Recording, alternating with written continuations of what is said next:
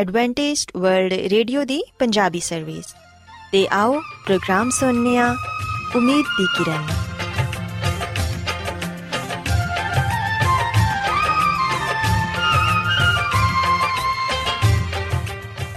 ਸਾਥਿਓ, ਮੈਂ ਤੁਹਾਡੀ ਮੇਜ਼ਬਾਨ ਫਰਾਸਲੀਮ ਪ੍ਰੋਗਰਾਮ ਉਮੀਦ ਦੀ ਕਿਰਨ ਦੇ ਨਾਲ ਤੁਹਾਡੀ ਖidmat 'ਚ ਹਾਜ਼ਰ ਹਾਂ। ਸਾਡੀ ਪੂਰੀ ਟੀਮ ਵੱਲੋਂ ਪ੍ਰੋਗਰਾਮ ਸੁਣਨ ਵਾਲੇ ਸਾਰੇ ਸਾਥੀਆਂ ਨੂੰ ਸਾਡਾ ਮੁਹੱਬਤ ਤੇ ਖਲੂਸ ਭਰਾ ਸਲਾਮ ਕਬੂਲ ਹੋਏ ਸਾਥਿਓ ਉਮੀਦ ਕਰਨੀਆ ਕਿ ਤੁਸੀਂ ਸਾਰੇ ਖੁਦਾ ਤਾਲਾ ਦੇ ਫਜ਼ਲੋ ਕਰਮ ਨਾਲ ਖੈਰੀਅਤ ਨਾਲ ਹੋ ਤੇ ਅੱਜ ਦੇ ਪ੍ਰੋਗਰਾਮ ਦੀ ਤਫਸੀਲ ਕੁਝ ਇਸ ਤਰ੍ਹਾਂ ਹੈ ਕਿ ਪ੍ਰੋਗਰਾਮ ਦਾ ਆਗਾਜ਼ ਇੱਕ ਖੂਬਸੂਰਤ ਗੀਤ ਨਾਲ ਕੀਤਾ ਜਾਏਗਾ ਤੇ ਗੀਤ ਦੇ ਬਾਅਦ ਖੁਦਾ ਦੇ ਖਾਦਮ ਅਜ਼ਮਤ ਇਮਨੁਅਲ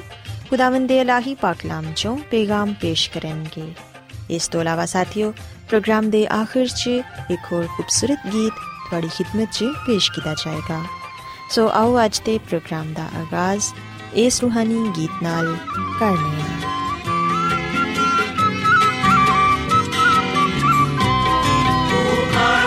ਖੁਦਾਵੰਦੀ ਗਾਓ ਸਨਾ ਕਿ ਉਹ ਸਾਡੀ ਕੂਵਤ ਤੇ ਜ਼ੋਰ ਹੈ ਸਦਾ। ਯਾਕੂਬ ਦਾ ਜੋ ਮਾਲਿਕ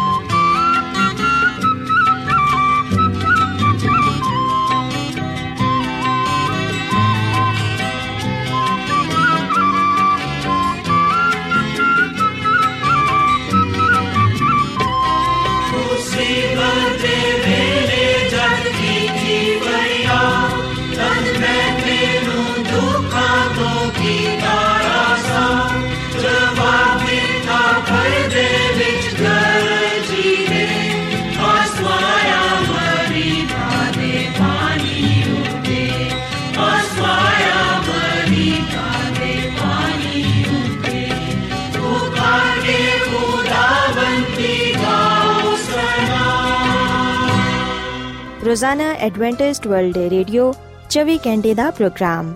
ਜਨੂਬੀ ਏਸ਼ੀਆ ਦੇ ਲਈ ਪੰਜਾਬੀ ਉਰਦੂ ਅੰਗਰੇਜ਼ੀ ਸਿੰਧੀ ਤੇ ਦੂਜੀਆਂ ਬਹੁਤ ਸਾਰੀਆਂ ਜ਼ੁਬਾਨਾਂ ਵਿੱਚ ਨਸ਼ਰ ਕਰਦਾ ਹੈ ਸਿਹਤ ਮਤਵਾਜ਼ਨ ਖੁਰਾਕ تعلیم ਖਾਨਦਾਨੀ ਜ਼ਿੰਦਗੀ ਤੇ ਬਾਈਬਲ ਮੁਕੱਦਸ ਨੂੰ ਸਮਝਣ ਦੇ ਲਈ ਐਡਵੈਂਟਿਸਟ ਵਰਲਡ ਰੇਡੀਓ ਜ਼ਰੂਰ ਸੁਨੋ ਸਾਡੀ ਪੰਜਾਬੀ ਸਰਵਿਸ ਦਾ ਪਤਾ ਲਿਖ ਲਵੋ incharge programme Umeed di Kiran post box number 32 Lahore Pakistan Adventist world radio ਵੱਲੋਂ ਪ੍ਰੋਗਰਾਮ ਉਮੀਦ ਦੀ ਕਿਰਨ ਨਿਸ਼ਰ ਕੀਤਾ ਜਾ ਰਿਹਾ ਹੈ ਹੁਣ ਵੇਲਾ ਹੈ ਕਿ ਅਸੀਂ ਖੁਦਾ ਦੇ ਪਾਕ ਕਲਾਮ ਚੋਂ ਪੈਗਾਮ ਸੁਣੀਏ ਤੇ ਅੱਜ ਤੁਹਾਡੇ ਲਈ ਪੈਗਾਮ ਖੁਦਾ ਦੇ ਖਾਦਮ ਅਜ਼ਮਤ ਇਮਨੁਅਲ ਪੇਸ਼ ਕਰਨਗੇ ਤੇ ਆਓ ਆਪਣੇ ਦਿਲਾਂ ਨੂੰ ਤਿਆਰ ਕਰੀਏ ਤੇ ਖੁਦਾ ਦੇ ਕਲਾਮ ਨੂੰ ਸੁਣੀਏ ਯਿਸੂ ਮਸੀਹ ਦੇ ਅਜ਼ਲੀ ਤੇ ਅਬਦੀ ਨਾਮ ਵਿੱਚ ਸਾਰੇ ਸਾਥੀਆਂ ਨੂੰ ਸਲਾਮ ਸਾਥਿਓ ਮੈਂ ਮਸੀਹ ਯਿਸੂ ਵਿੱਚ ਤੁਹਾਡਾ ਖਾਦਮ ਅਜ਼ਮਤ ਇਮਾਨੁਅਲ ਕਲਾਮੇ ਮੁਕੱਦਸ ਦੇ ਨਾਲ ਤੁਹਾਡੀ ਖਿਦਮਤ ਵਿੱਚ ਹਾਜ਼ਰ ਹਾਂ ਤੇ ਸਾਥੀਓ ਮੈਨੂੰ ਉਮੀਦ ਹੈ ਕਿ ਤੁਸੀਂ ਹੁਣ ਖੁਦਾਵੰਦ ਦੇ ਕਲਾਮ ਨੂੰ ਸੁਣਨ ਦੇ ਲਈ ਤਿਆਰ ਹੋ ਸਾਥੀਓ ਅੱਜ ਅਸੀਂ ਬਾਈਬਲ ਮੁਕੱਦਸ ਚੋਂ ਇੱਕ ਐਸੀ ਸਚਾਈ ਦੇ ਬਾਰੇ ਜਾਣਾਂਗੇ ਬਾਈਬਲ ਮੁਕੱਦਸ ਚੋਂ ਅੱਜ ਅਸੀਂ ਇੱਕ ਐਸੀ تعلیم ਨੂੰ ਪਾਵਾਂਗੇ ਜਿਹਦਾ ਤਾਲੁਕ ਇਨਸਾਨ ਦੀ ਜ਼ਿੰਦਗੀ ਦੇ ਨਾਲ ਹੈ ਤੇ ਮੈਂ ਸੋਚਣਾ ਵਾਂ ਕਿ ਇਸ ਸਚਾਈ ਨੂੰ ਜਾਣਨਾ, ਇਸ تعلیم ਨੂੰ ਹਾਸਲ ਕਰਨਾ ਸਾਡੇ ਲਈ ਬੇहद ਜ਼ਰੂਰੀ ਹੈ ਸਾਥੀਓ, ਅੱਜ ਅਸੀਂ ਜਿਹੜੀ ਗੱਲ ਨੂੰ ਬਾਈਬਲ ਮੁਕੱਦਸ ਚੋਂ ਸਿੱਖਾਂਗੇ ਤੇ ਜਾਣਾਂਗੇ, ਉਹ ਆਏ ਕਿ ਮੌਤ ਦੇ ਬਾਅਦ ਇਨਸਾਨ ਕਿੱਥੇ ਜਾਂਦਾ ਹੈ। ਅਗਰ ਕਿਸੇ ਸ਼ਖਸ ਨੇ ਤੋਬਾ ਕੀਤੀ ਹੈ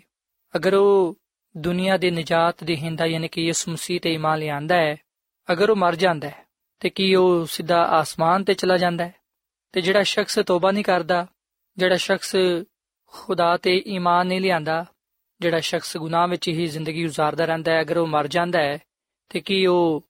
ਮਰਨ ਦੇ ਫੌਰਨ ਬਾਅਦ ਜਹਨਮ ਵਿੱਚ, ਯਾਨੀ ਕਿ ਅੱਗ ਵਿੱਚ ਸੁੱਟਿਆ ਜਾਂਦਾ ਹੈ? ਸਾਥੀਓ, ਅੱਜ ਅਸੀਂ ਇਹਨਾਂ ਗੱਲਾਂ ਨੂੰ ਹੀ ਬਾਈਬਲ ਮੁਕੱਦਸ ਚੋਂ ਸਿੱਖਾਂਗੇ। ਤੇ ਮੈਨੂੰ ਉਮੀਦ ਹੈ ਕਿ ਤੁਸੀਂ ਵੀ ਇਹਨਾਂ ਗੱਲਾਂ ਨੂੰ ਜਾਨਣਾ ਚਾਹੋਗੇ। ਯਕੀਨਨ ਤੁਸੀਂ ਇਸ ਗੱਲ ਨੂੰ ਸਿੱਖਣਾ ਚਾਹੋਗੇ ਕਿ ਮੌਤ ਦੇ ਬਾਅਦ ਇਨਸਾਨ ਕਿੱਥੇ ਜਾਂਦਾ ਹੈ ਕਿ ਰਾਸਤਬਾਜ਼ ਲੋਕ ਆਸਮਾਨ ਤੇ ਚਲੇ ਜਾਂਦੇ ਨੇ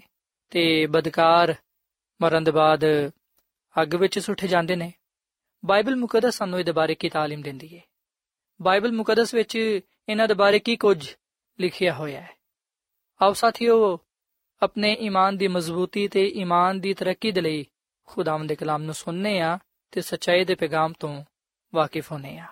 ਸੋ ਸਾਥੀਓ, ਸਭ ਤੋਂ ਪਹਿਲਾਂ ਮੈਂ ਤੁਹਾਨੂੰ ਦੱਸਣਾ ਚਾਹਾਂਗਾ ਕਿ ਜਦੋਂ ਇਨਸਾਨ ਮਰ ਜਾਂਦਾ ਹੈ, ਉਸ ਵੇਲੇ ਉਹਦੀ ਕਿਹੋ ਜੀ ਹਾਲਤ ਹੁੰਦੀ ਹੈ? ਯਾਨੀ ਕਿ ਉਹਦੀ ਕਿਵੇਂ ਦੀ ਹਾਲਤ ਹੁੰਦੀ ਹੈ? ਮੌਤ ਦੇ ਵੇਲੇ ਇਨਸਾਨ ਕਿਵੇਂ ਦਾ ਹੁੰਦਾ ਹੈ? ਬਾਈਬਲ ਮੁਕੱਦਸ ਇਹਨੂੰ ਕਿਸ ਤਰ੍ਹਾਂ ਬਿਆਨ ਕਰਦੀ ਹੈ? ਸਾਥੀਓ, ਅਗਰ ਅਸੀਂ ਬਾਈਬਲ ਮੁਕੱਦਸ ਦੇ ਪੁਰਾਣੇ ਅਹਿਦਨਾਮੇ ਵਿੱਚ ਜ਼ਬੂਰ 146 ਤੇ ਦੀ 4 ਐਤ ਪੜ੍ਹੀਏ, ਤੇ ਇੱਥੇ ਇਹ ਗੱਲ ਬਿਆਨ ਕੀਤੀ ਗਈ ਹੈ ਕਿ ਉਹਦਾ ਦਮ ਨਿਕਲ ਜਾਂਦਾ ਹੈ ਤੇ ਉਹ ਮਿੱਟੀ ਵਿੱਚ ਮਿਲ ਜਾਂਦਾ ਹੈ। ਉਸ ਦਿਨ ਉਹਦੇ ਮਨਸੂਬੇ ਫਨਾ ਹੋ ਜਾਂਦੇ ਨੇ। ਔਰ ਫਿਰ ਅਸੀਂ ਜ਼ਬੂਰ 104 ਤੇ ਦੀ 29ਵੀਂ ਐਤ ਵਿੱਚ ਇਹ ਗੱਲ ਪੜ੍ਹਨੇ ਹੈ ਕਿ ਤੂੰ ਆਪਣਾ ਮੂੰਹ ਛੁਪਾ ਲੈਣਾ ਹੈ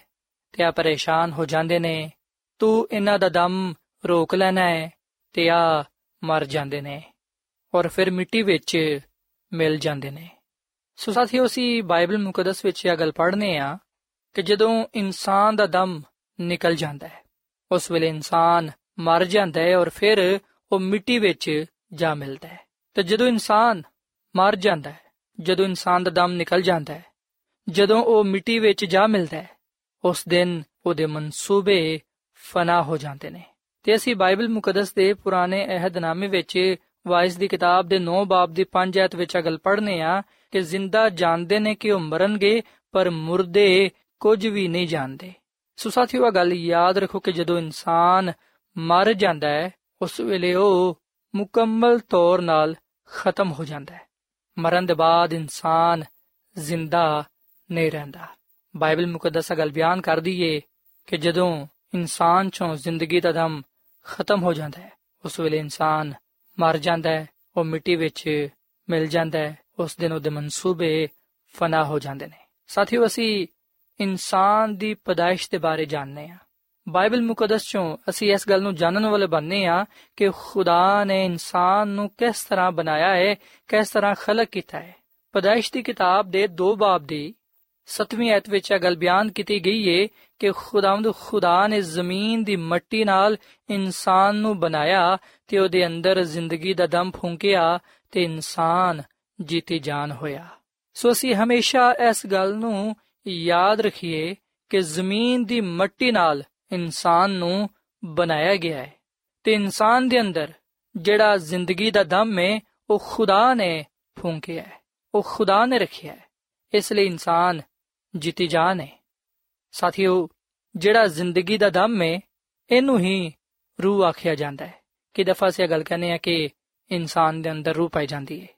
ਤੇ ਇਸ ਰੂਹ ਤੋਂ ਜੋ ਮੁਰਾਦ ਹੈ, ਉਹ ਹੈ ਜ਼ਿੰਦਗੀ ਦਾ ਦਮ। ਸਾਥੀਓ, ਯਾਦ ਰੱਖੋ ਕਿ ਇਨਸਾਨ ਦੇ ਅੰਦਰ ਕੋਈ ਐਸੀ ਰੂਹ ਨਹੀਂ ਪਾਈ ਜਾਂਦੀ, ਜਿਹੜੀ ਕਿ ਮਰਨ ਦੇ ਬਾਅਦ ਜ਼ਿੰਦਾ ਰਹਿੰਦੀ ਹੈ ਜਿਵੇਂ ਕਿ ਕਈ ਲੋਕ ਸੋਚਦੇ ਨੇ, ਸਮਝਦੇ ਨੇ ਕਿ ਇਨਸਾਨ ਜਦੋਂ ਮਰ ਜਾਂਦਾ ਹੈ, ਉਹਦਾ ਜਿਸਮ ਤੇ ਮਿੱਟੀ ਵਿੱਚ ਜਾ ਮਿਲਦਾ ਹੈ, ਪਰ ਉਹਦੀ ਰੂਹ ਜੀ ਜ਼ਿੰਦਾ ਰਹਿੰਦੀ ਹੈ ਸਾਥੀਓ, ਇਨਸਾਨ ਦੇ ਅੰਦਰ ਕੋਈ ਇੰਜ ਦੀ ਸ਼ੈ ਨਹੀਂ ਪਾਈ ਜਾਂਦੀ, ਜਿਹੜੀ ਕਿ ਅਬਦੀ ਹੋਏ, ਜਿਹੜੀ ਕਿ ਅਬਦ ਤੱਕ ਜ਼ਿੰਦਾ ਰਹੇ ਰੂਹ ਨੂੰ ਹੀ ਬਾਈਬਲ ਮੁਕੱਦਸ ਵਿੱਚ ਜ਼ਿੰਦਗੀ ਦਾ ਦਮ ਆਖਿਆ ਗਿਆ ਹੈ। ਜਿਵੇਂ ਕਿ ਅਸੀਂ ਵਾਇਸ ਦੀ ਕਿਤਾਬ ਦੇ 12ਵੇਂ ਬਾਬ ਦੀ 7 ਐਤ ਵਿੱਚ ਅਗਲ ਪੜ੍ਹਨੇ ਆ ਕਿ ਖਾਕ ਖਾਕ ਨਾਲ ਜਾ ਮਿਲੇ, ਜਿਸ ਤਰ੍ਹਾਂ ਪਹਿਲੂ ਮਿਲੀ ਹੋਈ ਸੀ ਤੇ ਰੂਹ ਖੁਦਾ ਦੇ ਕੋਲ ਜਿੱਥੋਂ ਉਹ ਆਏ ਸੀ ਵਾਪਸ ਜਾਏ। ਸੋ ਯਾਦ ਰੱਖੋ ਕਿ ਇਸ ਹਵਾਲੇ ਵਿੱਚ ਜਿਹੜਾ ਲਫ਼ਜ਼ ਰੂਹ ਇਸਤੇਮਾਲ ਹੋਇਆ ਹੈ, ਉਸ ਤੋਂ ਮੁਰਾਦ ਹੈ ਦਮ, ਜਿਹੜਾ ਖੁਦਾ ਨੇ ਦਿੱਤਾ ਸੀ। ਉਸੇ ਜ਼ਿੰਦਗੀ ਦੇ ਦਮ ਨੂੰ ਖੁਦਾਵੰਦ ਵਾਪਸ ਲੈ ਲੈਂਦਾ ਹੈ। ਜਿਵੇਂ ਕਿ ਐਸਾ ਜ਼ਬੂਰ 146 ਤੇ ਦੀ 4 ਐਤ ਵਿੱਚ ਪੜਿਆ ਹੈ ਕਿ ਉਹਦਾ ਦਮ ਨਿਕਲ ਜਾਂਦਾ ਹੈ ਤੇ ਉਹ ਮਿੱਟੀ ਵਿੱਚ ਮਿਲ ਜਾਂਦਾ ਹੈ, ਉਸੇ ਦਿਨ ਉਹਦੇ ਮਨਸੂਬੇ ਫਨਾ ਹੋ ਜਾਂਦੇ ਨੇ। ਸੋ ਸਾਥੀਓ, ਜ਼ਿੰਦਗੀ ਦਾ ਦਮ ਖੁਦਾ ਦੀ ਤਰਫੋਂ ਦਿੱਤਾ ਗਿਆ ਹੈ, ਕਿਉਂਕਿ ਖੁਦਾ ਹੀ ਜ਼ਿੰਦਗੀ ਦਾ ਅਜ਼ੀਮ ਬਾਨੀ ਹੈ ਤੇ ਇਨਸਾਨ ਦੀ ਮੌਤ ਤੇ ਵਾਪਸ ਉਸ ਜ਼ਿੰਦਗੀ ਦਾ ਦਮ ਲੈ ਲਿਆ ਜਾਂਦਾ ਹੈ। ਸੋ ਸਾਥੀਓ, ਇਨਸਾਨ ਮੌਤ ਦੇ ਵੇਲੇ ਮਰਨ ਦੇ ਬਾਅਦ ਮਿੱਟੀ ਵਿੱਚ ਦਫਨਾਇਆ ਜਾਂਦਾ ਹੈ, ਉਹ ਮਿੱਟੀ ਵਿੱਚ ਜਾ ਮਿਲਦਾ ਹੈ ਤੇ ਬਾਈਬਲ ਮੁਕੱਦਸਾ ਗੱਲ ਬਿਆਨ ਕਰਦੀ ਏ ਕਿ ਜਦੋਂ ਇਨਸਾਨ ਮਰ ਜਾਂਦਾ ਹੈ, ਜਦੋਂ ਉਹ ਮਿੱਟੀ ਵਿੱਚ ਮਿਲ ਜਾਂਦਾ ਹੈ, ਉਸ ਦਿਨ ਉਹਦੇ ਮਨਸੂਬੇ ਖਤਮ ਹੋ ਜਾਂਦੇ ਨੇ। ਯਾਨੀ ਕਿ ਇਨਸਾਨ ਮੁਕੰਮਲ ਤੌਰ 'ਤੇ ਮੁਰਦਾ ਹੁੰਦਾ ਹੈ, ਮਰ ਜਾਂਦਾ ਹੈ ਤੇ ਮੁਰਦੇ ਨਹੀਂ ਜਾਣਦੇ ਕਿ ਉਹ ਕਿੱਥੇ ਹੁੰਦੇ ਨੇ। ਸੋ ਸਾਥੀਓ, ਮੈਨੂੰ ਉਮੀਦ ਹੈ ਕਿ ਤੁਸੀਂ ਇਸ ਗੱਲ ਨੂੰ ਸਿੱਖਿਆ ਹੈ ਕਿ ਮੌਤ ਦੇ ਵੇਲੇ ਇਨਸਾਨ ਦੀ ਹਾਲਤ ਕਿਵੇਂ ਦੀ ਹੁੰਦੀ ਹੈ ਮੌਤ ਦੇ ਵੇਲੇ ਇਨਸਾਨ ਮੁਰਦਾ ਹੁੰਦਾ ਹੈ ਉਹਦੇ ਮਨਸੂਬੇ ਸੋਚੋ ਵਿਚਾਰ ਸਭ ਕੁਝ ਖਤਮ ਹੋ ਜਾਂਦਾ ਹੈ ਮਰਨ ਦੇ ਬਾਅਦ ਇਨਸਾਨ ਨਾ ਤੇ ਵੇਖ ਸਕਦਾ ਹੈ ਨਾ ਸੁਣ ਸਕਦਾ ਹੈ ਨਾ ਗੱਲਬਾਤ ਕਰ ਸਕਦਾ ਹੈ ਤੇ ਨਾ ਹੀ ਇਧਰ ਉਧਰ ਜਾ ਸਕਦਾ ਹੈ ਮੌਤ ਦੇ ਵੇਲੇ ਇਨਸਾਨ ਮੁਰਦਾ ਹੁੰਦਾ ਹੈ ਕਬਰ ਵਿੱਚ ਪਿਆ ਰਹਿੰਦਾ ਹੈ ਉਹਦਾ ਜਿਸਮ ਮਿੱਟੀ ਵਿੱਚ ਜਾ ਮਿਲਦਾ ਹੈ ਸਾਥੀਓ ਇੱਥੇ ਮੈਂ ਤੁਹਾਨੂੰ ਵੀ ਗੱਲ ਦੱਸਣਾ ਚਾਹਾਂਗਾ ਕਿ ਬਾਈਬਲ ਮੁਕੱਦਸ ਵਿੱਚ ਇਨਸਾਨੀ ਮੌਤ ਨੂੰ ਸੋ ਜਾਣ ਨਾਲ ਵੀ ਤਸ਼ਬੀਹ ਦਿੱਤੀ ਗਈ ਹੈ ਨੀਂਦ ਨਾਲ ਇਹਨੂੰ ਅਲਾਮਤ ਦਿੱਤੀ ਗਈ ਹੈ ਜਿਵੇਂ ਕੋਈ ਸ਼ਖਸ ਗਹਿਰੀ ਨੀਂਦ ਵਿੱਚ ਹੁੰਦਾ ਹੈ, ਜਦੋਂ ਕੋਈ ਵੀ ਇਨਸਾਨ ਸੌਂਦਾ ਹੈ, ਉਸ ਵੇਲੇ ਉਹਨੂੰ ਪਤਾ ਨਹੀਂ ਹੁੰਦਾ ਕਿ ਉਹਦੇ ird-gird ਕੀ ਕੁਝ ਹੁੰਦੀ ਹੈ। ਉਸੇ ਤਰ੍ਹਾਂ ਮਰਿਆ ਹੋਇਆ ਸ਼ਖਸ, ਮੁਰਦਾ ਸ਼ਖਸ ਕੁਝ ਵੀ ਨਹੀਂ ਜਾਣਦਾ ਕਿ ਦੁਨੀਆ ਵਿੱਚ ਕੀ ਕੁਝ ਹੁੰਦੀ ਹੈ। ਸੋ ਸਾਥੀਓ, ਇੱਥੇ ਇਹ ਸਵਾਲ ਪੈਦਾ ਹੁੰਦਾ ਹੈ ਕਿ ਮੌਤ ਦੇ ਬਾਅਦ ਰਾਸਤਬਾਜ਼ ਲੋਕ ਕਿੱਥੇ ਜਾਂਦੇ ਨੇ? ਸਾਥੀਓ, ਬਾਈਬਲ ਮੁਕੱਦਸ ਗੱਲ ਬਿਆਨ ਕਰਦੀ ਏ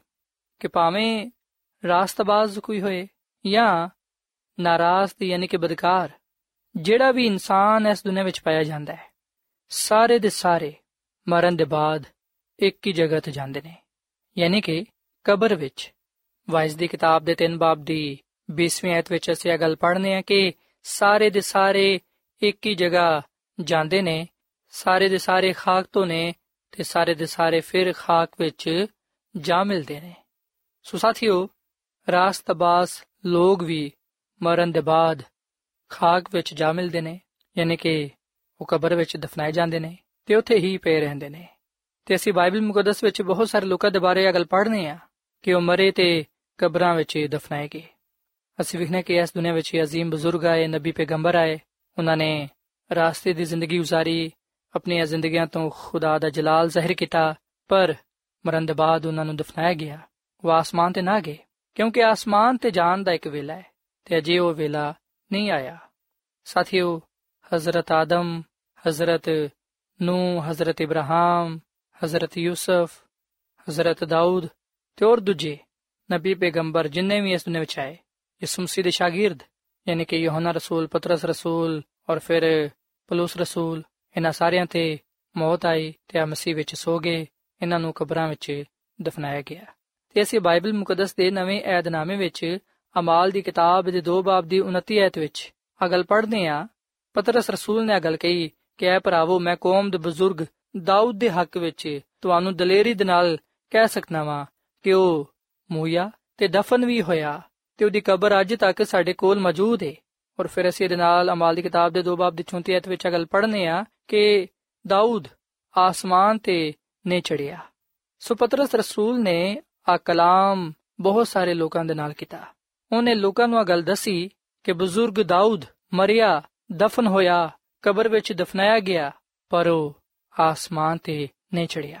ਯਾਨੀ ਕਿ ਸਾਥੀਓ ਆ ਗੱਲ ਯਾਦ ਰੱਖੋ ਕਿ ਰਾਸਤਬਾਜ਼ ਲੋਗ ਮਰਨ ਦੇ ਬਾਅਦ ਫੌਰਨ ਆਸਮਾਨ ਤੇ ਨਹੀਂ ਚਲੇ ਜਾਂਦੇ। ਬੇਸ਼ੱਕ ਆ ਗੱਲ ਸੱਚ ਹੈ ਕਿ ਰਾਸਤਬਾਜ਼ ਲੋਗ ਆਸਮਾਨ ਤੇ ਜਾਣਗੇ, ਪਰ ਸਾਥੀਓ, ਸਾਰੇ ਦੇ ਸਾਰੇ ਰਾਸਤਬਾਜ਼ ਲੋਗ ਆਸਮਾਨ ਤੇ ਉਸ ਵੇਲੇ ਜਾਣਗੇ ਜਦੋਂ ਯਿਸੂ ਮਸੀਹ ਦੀ ਦੂਜੀ ਆਮਦ ਹੋਏਗੀ। ਯਿਸੂ ਮਸੀਹ ਦੀ ਦੂਜੀ ਆਮਦ ਤੋਂ ਪਹਿਲਾਂ ਕੋਈ ਵੀ ਰਾਸਤਬਾਜ਼ ਆਸਮਾਨ ਤੇ ਨਹੀਂ ਜਾ ਸਕਦਾ। ਯਿਸੂ ਮਸੀਹ ਖੁਦ ਰਾਸਤਬਾਜ਼ ਲੋਕਾਂ ਨੂੰ ਆਪਣੀ ਦੂਜੀ ਆਮਦ ਤੇ ਆਸਮਾਨ ਦੀ ਬਾਦਸ਼ਾਹਤ ਵਿੱਚ ਲੈ ਕੇ ਜਾਏਗਾ। ਸੋ ਜਿਹੜੇ ਰਾਸਤਬਾਜ਼ ਲੋਕ ਇਸ ਦੁਨੀਆ ਚੋਂ ਚਲੇ ਗਏ ਨੇ, ਜਿਹੜੇ ਰਾਸਤਬਾਜ਼ ਲੋਕ ਯਿਸੂ ਮਸੀਹ ਦੀ ਦੂਜੀ ਆਮਦ ਤੋਂ ਪਹਿਲਾਂ ਸੋ ਜਾਣਗੇ, ਯਿਸੂ ਮਸੀਹ ਉਹਨਾਂ ਨੂੰ ਕਬਰਾਂ ਚੋਂ ਜ਼ਿੰਦਾ ਕਰੇਗਾ ਤੇ ਉਹਨਾਂ ਨੂੰ ਆਪਣੇ ਨਾਲ ਆਸਮਾਨ ਦੀ ਬਾਦਸ਼ਾਹਤ ਵਿੱਚ ਲੈ ਜਾਏਗਾ ਸਾਥੀਓ ਇੱਥੇ ਮੈਂ ਤੁਹਾਨੂੰ ਆ ਵੀ ਗੱਲ ਦੱਸਣਾ ਚਾਹਾਂਗਾ ਕਿ ਹਜ਼ਰਤ موسی ਹਜ਼ਰਤ ਏਲੀਆ ਤੇ ਹਜ਼ਰਤ ਹਨੂਕ ਆ ਲੋਗ ਆਸਮਾਨ ਤੇ ਮੌਜੂਦ ਨੇ ਕਿਉਂਕਿ ਹਜ਼ਰਤ موسی ਨੂੰ ਜ਼ਿੰਦਾ ਕੀਤਾ ਗਿਆ ਇਹਦਾ ਬਿਆਨ ਅਸੀਂ ਬਾਈਬਲ ਮੁਕੱਦਸ ਵਿੱਚ ਪੜ੍ਹਨੇ ਆ ਔਰ ਫਿਰ ਹਜ਼ਰਤ ਹਨੂਕ ਤੇ ਹਜ਼ਰਤ ਏਲੀਆ ਆ ਜ਼ਿੰਦਾ ਆਸਮਾਨ ਤੇ ਉਠਾਏ ਗਏ ਤੇ ਇਸ ਲਈ ਆਸਮਾਨ ਤੇ ਮੌਜੂਦ ਨੇ ਕਿਉਂਕਿ ਰਾਸਤਬਾਜ਼ ਲੋਕਾਂ ਨੂੰ ਇਸ ਗੱਲ ਦੀ ਉਮੀਦ ਰਵੇ ਕਿ ਜਿਸ ਤਰ੍ਹਾਂ ਉਹ ਆਸਮਾਨ ਤੇ ਗਏ ਨੇ, ਉਹ ਵੀ ਆਸਮਾਨ ਤੇ ਜਾਣਗੇ। ਪਰ ਯਿਸੂ ਮਸੀਹ ਦੀ ਬਦੌਲਤ। ਸੋ ਸਾਥੀਓ, ਮਰਨ ਦੇ ਫੌਰਨ ਬਾਅਦ ਰਾਸਤਬਾਜ਼ ਲੋਕ ਆਸਮਾਨ ਤੇ ਨਹੀਂ ਜਾਂਦੇ, ਬਲਕਿ ਮਰਨ ਦੇ ਬਾਅਦ ਰਾਸਤਬਾਜ਼ ਲੋਕ ਮੌਤ ਦੀ ਹਾਲਤ ਵਿੱਚ ਕਬਰਾਂ ਵਿੱਚ ਸੁੱਤੇ ਰਹਿੰਦੇ ਨੇ। ਯਿਸੂ ਮਸੀਹ ਦੀ ਦੂਜੀ ਆਮਦ ਤੇ ਉਹ ਜ਼ਿੰਦਾ ਕੀਤੇ ਜਾਣਗੇ ਤੇ ਆਸਮਾਨ ਦੀ ਬਾਦਸ਼ਾਹਤ ਵਿੱਚ ਉਹ ਦਾਖਲ ਕੀਤੇ ਜਾਣਗੇ। ਔਰ ਫਿਰ ਸਾਥੀਓ, ਇੱਥੇ ਮੈਂ ਤੁਹਾਨੂੰ ਇਹ ਵੀ ਗੱਲ ਦੱਸਣਾ ਚਾਹਾਂਗਾ ਕਿ ਜਿਹੜੇ ਬਦਕਾਰ ਲੋਕ ਨੇ ਜਿਹੜੇ ਆਪਣੇ ਗੁਨਾਹਾਂ ਤੋਂ ਤੋਬਾ ਨਹੀਂ ਕਰਦੇ ਜਦੋਂ ਉਹ ਮਰ ਜਾਂਦੇ ਨੇ ਉਸ ਵੇਲੇ ਉਹ ਵੀ ਕਬਰਾਂ ਵਿੱਚ ਰਹਿੰਦੇ ਨੇ ਮੁਰਦੇ ਪਏ ਰਹਿੰਦੇ ਨੇ ਮਰਨ ਦੇ ਬਾਅਦ ਬਦਕਾਰ ਗੁਨਾਹਗਾਰ ਲੋਕ ਜਹਨਮ ਵਿੱਚ ਯਾਨੀ ਕਿ ਅੱਗ ਵਿੱਚ ਨਹੀਂ ਸੁੱਟੇ ਜਾਂਦੇ ਕਈ ਲੋਕਾਂ ਦਾ ਖਿਆਲ ਹੈ ਕਿ ਜਿਹੜੇ ਬਦਕਾਰ ਨੇ ਗੁਨਾਹਗਾਰ ਨੇ ਉਹ ਮਰਨ ਦੇ ਫੌਰਨ ਬਾਅਦ ਜਹਨਮ ਵਿੱਚ ਚਲੇ ਜਾਂਦੇ ਨੇ ਕਈ ਲੋਕਾਂ ਦਾ ਖਿਆਲ ਹੈ ਕਿ ਖੁਦਾਵੰਦ ਉਹਨਾਂ ਨੂੰ ਅੱਗ ਵਿੱਚ ਸੁੱਟ ਦਿੰਦਾ ਹੈ ਸਾਥੀਓ ਇਸ ਤਰ੍ਹਾਂ ਦੀ تعلیم ਸਾਨੂੰ ਬਾਈਬਲ ਮੁਕੱਦਸ ਵਿੱਚ ਕਿਧਰੇ ਵੀ ਪੜਨ ਨੂੰ ਨਹੀਂ ਮਿਲਦੀ। ਬੇਸ਼ੱਕ ਬਦਕਾਰਾਂ ਦੀ, ਸ਼ਰੀਰਾਂ ਦੀ ਸਜ਼ਾ ਦਾ ਇੱਕ ਵਕਤ ਮੁਕਰਰ ਹੈ ਪਰ ਅਸੀਂ ਵਿਖਨੇ ਕਿ ਉਹ ਵਕਤ ਉਹ ਵੇਲਾ ਅਜੇ ਨਹੀਂ ਆਇਆ। ਬਾਈਬਲ ਮੁਕੱਦਸ ਸਾਨੂੰ ਗੱਲ ਸਿਖਾਉਂਦੀ ਹੈ ਕਿ ਜਿਹੜੇ ਤੋਬਾ ਨਹੀਂ ਕਰਦੇ, ਜਿਹੜੇ ਖੁਦਾ ਤੇ ਈਮਾਨ ਨਹੀਂ ਲਿਆਂਦੇ, ਜਿਹੜੇ ਆਪਣੀ ਜ਼ਿੰਦਗੀ ਖੁਦਾ ਨੂੰ ਨਹੀਂ ਦਿੰਦੇ, ਉਹਦੇ ਕਲਾਮ ਦੇ ਮੁਤਾਬਿਕ ਆਪਣੀ ਜ਼ਿੰਦਗੀ ਨੂੰ ਨਹੀਂ ਗੁਜ਼ਾਰਦੇ, ਉਹ ਲੋਕ ਫਨਾ ਕਿਤੇ ਜਾਣਗੇ, ਬਰਬਾਦ ਕਿਤੇ ਜਾਣਗੇ। ਪਰ ਉਹਨਾਂ ਨੂੰ, ਉਹਨਾਂ ਦੇ ਗੁਨਾਹ ਦੀ ਸਜ਼ਾ ਦੁਨੀਆ ਦੇ ਖਾਤਮੇ ਤੇ ਮਿਲੇਗੀ। ਅਸੀਂ ਬਾਈਬਲ ਮੁਕੱਦਸ ਦੇ ਨਵੇਂ ਏਧਨਾਮੇ ਵਿੱਚ ਪਤਰਸ ਰਸੂਲ ਦਾ ਦੂਜਾ ਖਾਤੇ ਦੇ ਦੋ ਬਾਬ ਦੀ 9ਵੀਂ ਆਇਤ ਵਿੱਚ ਅਗਲ ਪੜ੍ਹਨੇ ਆ ਕਿ ਖੁਦਾਵੰਦ ਦਿਨਦਾਰਾਂ ਨੂੰ ਤੇ ਆਜ਼ਮਾਇਸ਼ ਤੋਂ ਕੱਢਣਾ ਜਾਣਦਾ ਹੈ ਤੇ ਬਦਕਾਰਾਂ ਨੂੰ ਅਦਾਲਤ ਦੇ ਦਿਨ ਤੱਕ ਸਜ਼ਾ ਵਿੱਚ ਰੱਖਣਾ ਵੀ ਜਾਣਦਾ ਹੈ। ਸੋ ਇਸ ਹਵਾਲੇ ਦਾ ਤਾਲੁਕ ਮੁਸਤਕਬਲ ਦੇ ਨਾਲ ਪਾਇਆ ਜਾਂਦਾ ਹੈ ਕਿ ਖੁਦਾਵੰਦ ਬਦਕਾਰਾਂ ਨੂੰ ਅਦਾਲਤ ਦੇ ਦਿਨ ਤੱਕ ਸਜ਼ਾ ਵਿੱਚ ਰੱਖਣਾ ਜਾਣਦਾ ਹੈ। ਸਾਥੀਓ, ਦੁਨੀਆ ਦੇ ਖਾਤਮੇ ਤੇ ਬਦਕਾਰਾਂ ਨੂੰ ਸਜ਼ਾ ਦਿੱਤੀ ਜਾਏਗੀ। ਆਸਮਾਨ ਤੋਂ ਅੱਗ ਨਾਜ਼ਿਲ ਹੋਏਗੀ ਤੇ ਉਹ ਅੱਗ ਸ਼ਰੀਰਾਂ ਨੂੰ, ਬਦਕਾਰਾਂ ਨੂੰ ਬਿਲਕੁਲ ਤਬਾਹ ਕਰ ਦੇਗੀ। ਉਹਨਾਂ ਨੂੰ ਜਲਾ ਕੇ ਸਾਹ ਬਣਾ ਦੇਗੀ। ਤੇ ਇਸ ਗੱਲ ਦਾ ਜ਼ਿਕਰ ਅਸੀਂ ਮਲਾਕੀ ਦੀ ਕਿਤਾਬ ਦੇ 4 ਬਾਬ ਦੀ ਪਹਿਲੀ ਤੋਂ ਤੀਜੀ ਤੱਕ ਪਾਨੇ ਆ ਸੋ ਸਾਥੀਓ ਆ ਗੱਲ ਯਾਦ ਰੱਖੋ ਕਿ ਸ਼ਰੀਰ ਯਾਨੀ ਕਿ ਬਦਕਾਰ ਤੇ ਰਾਸਤ ਮੁਰਦੇ ਕਿਆਮਤ ਦੇ ਦਿਨ ਤੱਕ ਆਪਣੀ ਆਪਣੀ ਕਬਰਾਂ ਵਿੱਚ ਬਿਲਕੁਲ ਬੇਖਬਰ ਪਏ ਰਹਿਣਗੇ। ਯਿਸੂ ਮਸੀਹ ਰਾਸਤਬਾਜ਼ਾਂ ਨੂੰ ਪਹਿਲੀ ਕਿਆਮਤ ਵਿੱਚ ਜ਼ਿੰਦਾ ਕਰੇਗਾ ਤੇ ਦੂਜੀ ਵਿੱਚ ਸ਼ਰੀਰਾਂ ਨੂੰ। ਮੁਬਾਰਕ ਤੇ ਮੁਕੱਦਸ ਉਹ ਨੇ ਜਿਹੜੇ ਕਿ ਪਹਿਲੀ ਕਿਆਮਤ ਵਿੱਚ ਸ਼ਰੀਕ ਹੋਣ, ਕਿਉਂਕਿ ਉਹਨਾਂ ਤੇ ਦੂਜੀ ਮੌਤ ਦਾ ਅਸਰ ਨਾ ਹੋਏਗਾ। ਜਿਹੜੇ ਦੂਜੀ ਕਿਆਮਤ ਵਿੱਚ ਜ਼ਿੰਦਾ ਹੋਣਗੇ, ਉਹ ਬਦਕਾਰ ਤੇ ਸ਼ਰੀਰ ਹੋਣਗੇ, ਉਹਨਾਂ ਨੂੰ ਸਜ਼ਾ ਦਿੱਤੀ ਜਾਏਗੀ। ਯਹੋਨਾ ਦੇ ਅੰਜੀਲ ਦੇ 5 ਬਾਬ ਦੀ 28 ਤੇ 29 ਆਇਤ ਵਿੱਚ ਇਹ ਗੱਲ ਬਿਆਨ ਕੀਤੀ ਗਈ ਹੈ ਯਿਸੂ ਮਸੀਹ ਨੇ ਫਰਮਾਇਆ ਕਿ ਇਸ ਗੱਲ ਤੋਂ ਤਜਬ ਨਾ ਕਰੋ ਕਿਉਂਕਿ ਉਹ ਵੇਲਾ ਆਂਦਾ ਹੈ ਕਿ ਜਿੰਨੇ ਕਬਰਾਂ ਵਿੱਚ ਹੋਣਗੇ, ਉਹਦੀ ਆਵਾਜ਼ ਸੁਣ ਕੇ ਨਿਕਲਣਗੇ, ਜਿਨ੍ਹਾਂ ਨੇ ਨੇਕੀ ਕੀਤੀ ਹੋਏਗੀ ਜ਼ਿੰਦਗੀ ਦੀ ਕਿਆਮਤ ਦੇ ਲਈ ਤੇ ਜਿਨ੍ਹਾਂ ਨੇ ਬਦੀ ਕੀਤੀ ਹੋਏਗੀ ਸਜ਼ਾ ਦੀ ਕਿਆਮਤ ਦੇ ਲਈ। ਸੋ ਸਾਥੀਓ ਆ ਗੱਲ ਯਾਦ ਰੱਖੋ ਕਿ ਪਹਿਲੀ ਕਿਆਮਤ ਤੇ ਰਾਸਤਬਾਜ਼ ਲੋਕ ਜ਼ਿੰਦਾ ਕਿਤੇ ਜਾਣਗੇ ਤੇ ਆ ਪਹਿਲੀ ਕਿਆਮਤ ਯਿਸੂ ਮਸੀਹ ਦੀ ਦੂਜੀ ਆਮਦ ਤੇ ਹੋਏਗੀ। ਯਿਸੂ ਮਸੀਹ ਦੀ ਦੂਜੀ ਆਮਦ ਤੇ ਰਾਸਤਬਾਜ਼ ਲੋਕਾਂ ਨੂੰ ਜ਼ਿੰਦਾ ਕੀਤਾ ਜਾਏਗਾ, ਉਹ ਆਸਮਾਨ ਤੇ ਚਲੇ ਜਾਣਗੇ ਜਦਕਿ ਦੂਜੀ ਕਿਆਮਤ ਦੇ ਬਾਅਦ ਸ਼ਰੀਰ ਸਜ਼ਾ ਪਾਉਣ ਦੇ ਲਈ ਜ਼ਿੰਦਾ ਹੋਣਗੇ ਤੇ ਉਹ ਬਿਲਕੁਲ ਤਬਾਹ ਬਰਬਾਦ ਹੋ ਜਾਣਗੇ। ਤੇ ਸਾਥੀਓ ਦੂਜੀ ਕਿਆਮਤ ਹਜ਼ਾਰ ਸਾਲਾ ਜ਼ਮਾਨੇ ਦੇ ਬਾਅਦ ਹੋਏਗੀ। ਯਿਸੂ ਮਸੀਹ ਦੀ ਦੂਜੀ ਆਮਦ ਤੇ ਰਾਸਤਬਾਜ਼ ਲੋਕ ਆਸਮਾਨ ਤੇ ਜਾਣਗੇ, ਹਜ਼ਾਰ ਬਰਸ ਤੱਕ ਉਹ ਆਸਮਾਨ ਤੇ ਬਾਦਸ਼ਾਹੀ ਕਰਨਗੇ ਤੇ ਉਹਦੇ ਇਖਤਤਾਮ ਤੇ ਦੂਜੀ ਕਿਆਮਤ ਹੋਏਗੀ। ਸ਼ਰੀਰਾਂ ਨੂੰ ਜ਼ਿੰਦਾ ਕੀਤਾ ਜਾਏਗਾ ਤੇ ਉਹਨਾਂ ਨੂੰ ਉਹਨਾਂ ਦੇ ਗੁਨਾਹ ਦੀ ਸਜ਼ਾ ਮਿਲੇਗੀ। ਸੋ ਸਾਥੀਓ, ਅਸੀਂ ਵਿਖਨੇ ਕਿ ਰਾਸਤਬਾਜ਼ ਲੋਕਾਂ ਦੇ ਲਈ ਬਾਈਬਲ ਮੁਕੱਦਸ ਵਿੱਚ ਜ਼ਿੰਦਗੀ ਦੀ ਉਮੀਦ ਪਾਈ ਜਾਂਦੀ ਹੈ ਮੁਬਾਰਕ ਤੇ ਖੁਸ਼ਖਬਰੀ ਦੀ ਉਮੀਦ ਪਾਈ ਜਾਂਦੀ ਹੈ ਜਦਕਿ ਅਸੀਂ ਵਿਖਨੇ ਕਿ ਜਿਹੜੇ ਲੋਕ ਤੋਬਾ ਨਹੀਂ ਕਰਦੇ, ਜਿਹੜੇ ਲੋਕ ਆਪਣੇ ਗੁਨਾਹਾਂ ਤੋਂ ਨਿਕਲਣਾ ਪਸੰਦ ਨਹੀਂ ਕਰਦੇ, ਜਿਹੜੇ ਲੋਕ ਗੁਨਾਹਾਂ ਵਿੱਚ ਜ਼ਿੰਦਗੀ گزارਣਾ ਪਸੰਦ ਕਰਨਗੇ, ਜਿਹੜੇ ਖੁਦਾ ਨੂੰ ਤਰਕ ਕਰਨਗੇ, ਉਹਦੀ ਸ਼ਰੀਅਤ ਨੂੰ ਤਰਕ ਕਰਨਗੇ, ਆਪਣੇ ਆਪ ਨੂੰ ਜਿਹੜੇ ਲੋਕ ਬਦਲਣਗੇ ਨਹੀਂ, ਬਾਈਬਲ ਮੁਕੱਦਸਾ ਗੱਲ ਬਿਆਨ ਕਰਦੀ ਏ ਕਿ ਉਹ ਆਪਣੇ ਗੁਨਾਹ ਦੀ ਸਜ਼ਾ ਪਾਣਗੇ। ਉਹਨਾਂ ਦੇ ਲਈ ਇਹ ਗੱਲ ਬਿਆਨ ਕੀਤੀ ਗਈ ਏ ਕਿ ਜਿਹੜੀ ਜਾਨ ਗੁਨਾਹ ਕਰੇਗੀ, ਸੋ ਉਹ ਮਰੇਗੀ। ਔਰ ਫਿਰ ਸਾਥੀਓ ਤੇ ਮੈਂ ਤੁਹਾਨੂੰ ਆ ਵੀ ਗੱਲ ਦੱਸਣਾ ਚਾਹਾਂਗਾ ਕਿ ਮੌਤ ਦੇ ਬਾਅਦ ਕੋਈ ਵੀ ਇਨਸਾਨ ਖੁਦਾ ਨੂੰ ਯਾਦ ਨਹੀਂ ਕਰ ਸਕਦਾ। ਮੌਤ ਦੇ ਬਾਅਦ ਕੋਈ ਵੀ ਇਨਸਾਨ ਤੋਬਾ ਨਹੀਂ ਕਰ ਸਕਦਾ, ਨਜਾਤ ਨਹੀਂ ਪਾ ਸਕਦਾ। ਸੋ ਮੌਤ ਤੋਂ ਪਹਿਲੂ ਹੀ ਅਸੀਂ ਤੋਬਾ ਕਰ ਸਕਨੇ ਆ ਨਜਾਤ ਪਾ ਸਕਨੇ ਆ ਆਪਣੀਆਂ ਜ਼ਿੰਦਗੀਆਂ ਤੋਂ ਖੁਦਾ ਦਾ ਜਲਾਲ ਜ਼ਾਹਿਰ ਕਰ ਸਕਨੇ ਆ ਜਦਕਿ ਮੌਤ ਦੇ ਬਾਅਦ ਸਾਨੂੰ ਇਸ ਤਰ੍ਹਾਂ ਦਾ ਕੋਈ ਮੌਕਾ ਨਹੀਂ ਮਿਲੇਗਾ। ਕਿਉਂਕਿ ਮੌਤ ਦੇ ਬਾਅਦ ਇਨਸਾਨ ਕਬਰ ਵਿੱਚ ਪਿਆ ਰਹਿੰਦਾ ਹੈ ਮੁਰਦਾ ਹੁੰਦਾ ਹੈ।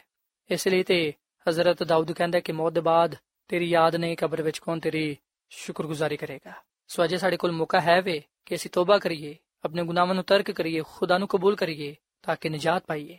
ਨਜਾਤ ਪਾਣ ਵਾਲੇ ਲੋਕ, ਰਾਸਤਾਬਾਜ਼ ਲੋਕ, ਇਸ ਮਸੀਹ ਦੀ ਦੂਜੀ ਆਮਦ ਤੇ ਆਸਮਾਨ ਤੇ ਜਾਣਗੇ। ਅਬਦੁੱਲ ਆਬਾਦ ਖੁਦਾਮਦ ਆਪਣੇ ਖੁਦਾ ਦੇ ਨਾਲ ਰਹਿਣਗੇ। ਇਸ ਲਈ ਸਾਥੀਓ, ਅਸੀਂ ਇਸ ਗੱਲ ਨੂੰ ਜਾਣੀਏ ਕਿ ਇਸ ਜ਼ਿੰਦਗੀ ਵਿੱਚ ਖੁਦਾ ਨੂੰ ਕਬੂਲ ਕਰਨਾ ਕਿੰਨਾ ਹੀ ਜ਼ਰੂਰੀ ਹੈ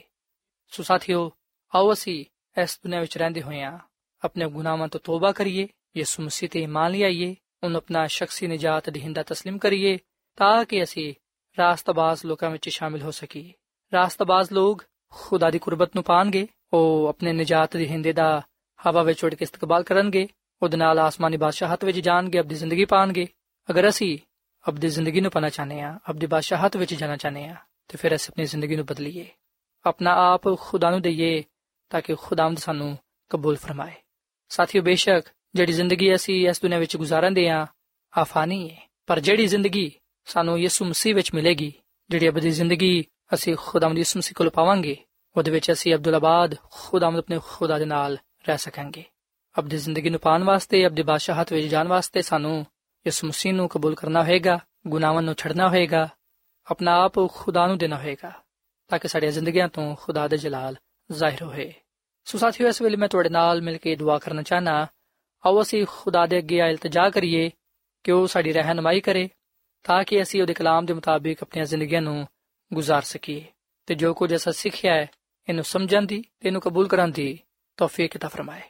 ਹੋ ਸਾਥੀਓ ਅਸੀਂ ਖੁਦਾਮ ਦੇ ਹਜ਼ੂਰ ਦੁਆ ਕਰੀਏ ਐ ਜ਼ਮੀਨ ਤੇ ਆਸਮਾਨ ਦੇ ਖਾਲਕ ਤੇ ਮਾਲਿਕ ਜ਼ਿੰਦਾ ਖੁਦਾਵੰਦ ਅਸੀਂ ਤੇਰੇ ਹਜ਼ੂਰਾਨੇ ਆ ਤੇਰੇ ਨਾਮ ਨੂੰ ਇੱਜ਼ਤ ਤੇ ਜਲਾਲ ਦੇਨੇ ਆ ਕਿਉਂਕਿ ਤੂੰ ਹੀ ਤਾਰੀਫ ਤੇ ਤਮਜੀਦ ਦੇ ਲਾਇਕ ਹੈ ਐ ਖੁਦਾਵੰਦ ਅਸੀਂ ਆਪਣਾ ਆਪ ਤੈਨੂੰ ਦਿੰਦੇ ਆ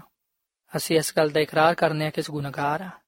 ਸਾਡੇ ਗੁਨਾਹਾਂ ਨੂੰ ਤੂੰ ਬਖਸ਼ ਦੇ ਤੇ ਸਾਨੂੰ ਤੂੰ ਪਾਕ ਸਾਫ਼ ਕਰ, ਕਿਉਂਕਿ ਅਸੀਂ ਯਿਸੂ ਮਸੀਹ ਤੇ ਮੰਨ ਲਿਆਨੇ ਆ ਉਹਨੂੰ ਹੀ ਆਪਣਾ ਨਜਾਤ ਦੇਹਿੰਦਾ تسلیم ਕਰਨੇ ਆ ਐ ਯਿਸੂ, ਤੂੰ ਸਾਡੇ ਜ਼ਿੰਦਗੀ ਵਿੱਚ ਆ ਤੇ ਸਾਡੇ ਜ਼ਿੰਦਗੀਆਂ ਨੂੰ ਬਦਲ ਦੇ ਤੇ ਸਾਨੂੰ ਆਪਣੇ ਜਲਾਲ ਦੇ ਲਈ ਇਸਤੇਮਾਲ ਕਰ। ਐ ਖੁਦਾਵੰਦ, ਅੱਜ ਦੇ ਕਲਾਮ ਦੇ ਵਸਿਲ ਨਾਲ ਸਾਨੂੰ ਬੜੀ ਬਰਕਤ ਦੇ ਤੇ ਫਜ਼ਲ ਦੇ ਕੇ ਅਸੀਂ ਰਾਸਤਾਬਾਜ਼ੀ ਦੀ ਜ਼ਿੰਦਗੀ گزارੀਏ ਤਾਂ ਕਿ ਅਸੀਂ ਉਹਨਾਂ ਲੋਕਾਂ ਵਿੱਚ ਸ਼ਾਮਿਲ ਹੋ ਸਕੀਏ ਜਿਨ੍ਹਾਂ ਨੂੰ ਤੂੰ ਆਸਮਾਨ ਦੀ ਬਾਦਸ਼ਾਹਤ ਵਿੱਚ ਲੈ ਕੇ ਜਾਏਂਗਾ ਸਾਨੂੰ ਤੂੰ ਆਪਣੀ ਦੂਜੀ ਆਮਦ ਲਈ ਤਿਆਰੀ عطا ਫਰਮਾ ਤਾਂ ਕਿ ਅਸੀਂ ਹਮੇਸ਼ਾ ਤੇਰੇ ਨਾਲ ਜੁੜੇ ਰਹੀਏ ਤੂੰ ਸਾਡੇ ਨਾਲ ਹੋ ਤੇ ਸਾਨੂੰ ਸਾਰਿਆਂ ਨੂੰ ਤੂੰ ਬੜੀ ਬਰਕਤ ਦੇ ਕਿਉਂਕਿ ਇਹ ਸਭ ਕੁਝ ਮੰਗ ਲੈਨੇ ਆ ਯਿਸੂ ਮਸੀਹ ਦੇ ਨਾਮ ਵਿੱਚ ਆਮੀਨ ਅੱਖੀਆਂ ਚੁਕਨਾ ਹਵਲੇ ਪਹਾੜਾਂ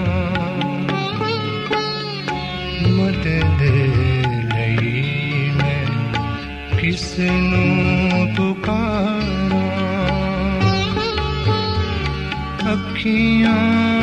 ਚੁੱਕਣਾ ਵਾਲੇ ਪਹਾੜਾਂ ਮਦਦ ਲਈ ਮੈਂ ਕਿਸ ਨੂੰ ਪੁਕਾਰਾਂ। ਅੱਖੀਆਂ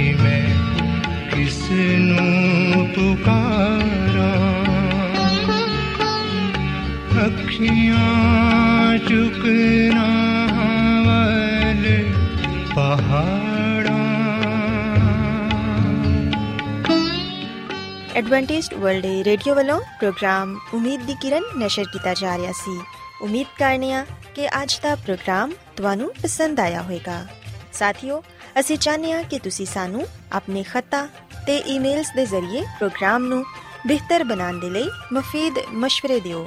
ਤੇ ਆਪਣੇ ਹੋਰ ਸਾਥੀਆਂ ਨੂੰ ਵੀ ਪ੍ਰੋਗਰਾਮ ਦੇ ਬਾਰੇ ਦੱਸੋ। ਖਤ ਲਿਖਣ ਦੇ ਲਈ ਤੁਸੀਂ ਸਾਡਾ ਪਤਾ ਨੋਟ ਕਰ ਲਵੋ। Incharge program Umeed di Kiran post box number 32 Lahore Pakistan ਪਤਾ ਇੱਕ ਵਾਰੀ ਫਿਰ ਸੁਣ ਲਓ incharge program Umeed di Kiran post box number 32 Lahore Pakistan ਸਾਥੀਓ ਤੁਸੀਂ ਸਾਡਾ ਪ੍ਰੋਗਰਾਮ ਇੰਟਰਨੈਟ ਤੇ ਵੀ ਸੁਣ ਸਕਦੇ ਹੋ ਸਾਡੀ ਵੈਬਸਾਈਟ ਹੈ www.awr.org ਸਾਥੀਓ ਕੱਲ ਇਸੇ ਵੇਲੇ ਤੇ ਇਸੇ ਫ੍ਰੀਕੁਐਂਸੀ ਤੇ ਫਿਰ ਤੁਹਾਡੇ ਨਾਲ ਮੁਲਾਕਾਤ ਹੋਏਗੀ। ਹੁਣ ਆਪਣੀ ਮੇਜ਼ਬਾਨ ਫਰਾਜ਼ ਸਲੀਮ ਨੂੰ ਇਜਾਜ਼ਤ ਦਿਓ। ਖੁਦਾ ਹਾਫਿਜ਼।